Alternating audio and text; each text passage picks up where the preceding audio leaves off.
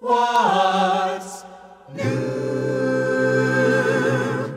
How is the world treating you? Pastor Henry Harder, the Renewal Singers, and I, Ed Peters, welcome you to another broadcast of What's New. We move on today to Acts chapter 4, focusing on verses 1 through 4. On our previous studies taken from chapter 3, our focus was on Peter's address to the crowd that had witnessed the miracle of the healing of the lame beggar. Peter had exclaimed to them that this miracle was possible because of the resurrection of Jesus Christ, and that they were now seeing the fulfillment of Old Testament prophet. Now, we move on to chapter 4. This chapter shows the result of Peter's second sermon. The number of believers had now reached about 5,000 men. Then the apostles were arrested and put into prison. This was at the instigation of the Sadducees, and the reason for it was the preaching of the resurrection of Jesus Christ. Now, here are the opening four verses of Acts chapter 4, and Luke writes as follows While they were talking to the people, the chief priests, the captain of the temple police, and some of the Sadducees came over to them very disturbed that Peter and John were claiming that Jesus had risen from the dead. They arrested them and, since it was already evening, jailed them overnight. But many of the people who heard their message believed it, so that the number of believers now reached a new height of about 5,000 men.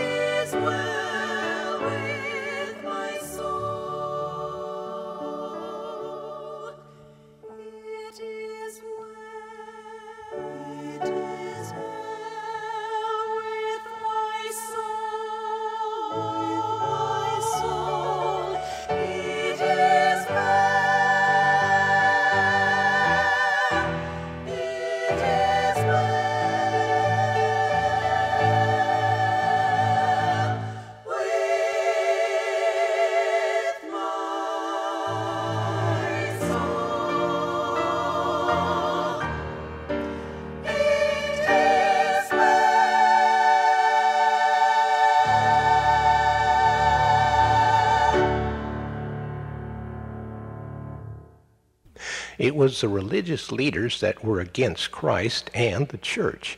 It was the Pharisees that were the enemies of Christ as he walked here on earth. They were the ones that persecuted him and finally had him arrested and put to death. But apparently, quite a few of the Pharisees were saved. Some that we know of were Nicodemus, Joseph of Arimathea, and Saul of Tarsus.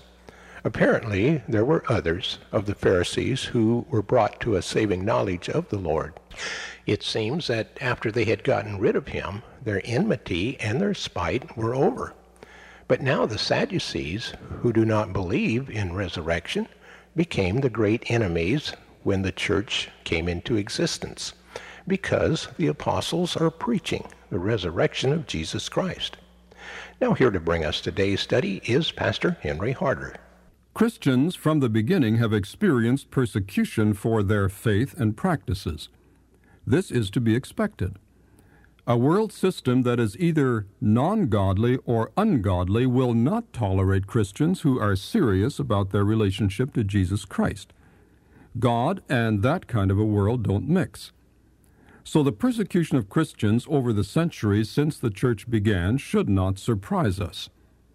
When Peter spoke to the crowd that gathered around them in the temple area called Solomon's Porch or Colonnade, the authorities of the temple were disturbed, primarily not because they feared a riot, as some have suggested, but primarily because Peter and John testified to the certainty of the resurrection. It was that message that got the disciples into trouble. Here is how Luke describes the incident at Solomon's portico that day. The priests and the captain of the temple guard and the Sadducees came up to Peter and John while they were speaking to the people. They were greatly disturbed because the apostles were teaching the people and proclaiming in Jesus the resurrection of the dead. They seized Peter and John, and because it was evening, they put them in jail until the next day. But many who heard the message believed and the number of men grew to about 5,000. The Sadducees were there to arrest Peter and John. They constituted one of the Jewish sect at that time, dating back to the Hasmonean rulers of the Jewish revolt around 150 BC. They believed that the Messianic age had begun with the Maccabean rulers, with Mattathias and Judas and Jonathan and Simon. Therefore, they were not looking for a coming Messiah. The Messiah was not any one individual, but only an ideal, and the Messianic age was a process. The Sadducees differed from the Pharisees in several ways. Number one, they considered themselves to be orthodox. They were not innovators, they were perpetuators. They strictly perpetuated the law of Moses. Any additions were considered taboo. They wanted no development of law. Therefore, they wanted no oral law or tradition, which the Pharisees were famous for. The Pharisees created the oral laws and traditions in order to build a hedge around the written law in order to protect it. The Sadducees saw the oral law as a threat to the written law. In fact, they thought that the oral law would destroy, not protect, the written law of Moses. They would therefore not speculate. They refused to speculate about such things as angels or demons, for example. The second major area of difference between the Sadducees and the Pharisees was that the Sadducees didn't believe in the resurrection. They claimed that that wasn't in the Pentateuch, which they held above the other scriptures and that the doctrine of the resurrection was an innovation by the Pharisees. The Sadducees believed that the soul perished with the body, that there was no other dimension, either of bliss or of sorrow. So when they discovered that Peter and John preached the resurrection, they became disturbed. What doubly disturbed them was the fact that Peter and John preached the resurrection of Jesus Christ, whom they had condemned to death. They had had a run in with Jesus some months before when he raised Lazarus. So these Sadducees, with the priests who belonged to their party and the captain of the temple police force, who was always a high ranking member of their party, were disturbed when Peter and John preached the resurrection of the dead. There was another reason why they were so disturbed, perhaps even more important to them than the theological issue of the resurrection. And that was the political problems such disturbances might create. Rome would consider the Christian sect as a part of Judaism and any unrest caused by Christians would reflect on the Sadducees and on Judaism. The Sadducees were favored at this time by Rome.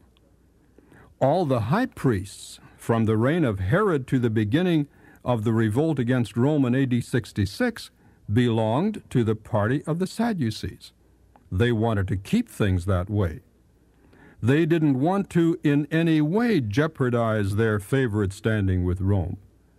Their future depended on the goodwill of Rome, and since they didn't believe in a hereafter, they had to make the best of the here and now. So, because Peter and John preached the resurrection of Jesus, and because this new sect might endanger their status with Rome, the Sadducees had Peter and John arrested and imprisoned overnight. Evidently, the hour was late and the council was unable to discuss the problem, so they incarcerated them overnight. But the seed had been sown. Luke writes that many who heard the message believed, and the number of men grew to about 5,000. I'll come back to this account tomorrow, but I surface this point in closing. In looking through the rest of the New Testament, I noted that, in spite of their major and often heated differences, the Sadducees and the Pharisees combined forces against Jesus and the early Christians. They differed radically on matters such as oral law and tradition, on life after death, on rewards and punishments, on the resurrection, and on other matters, but they agreed that they both wanted Jesus dead. This one point of unanimity superseded all differences.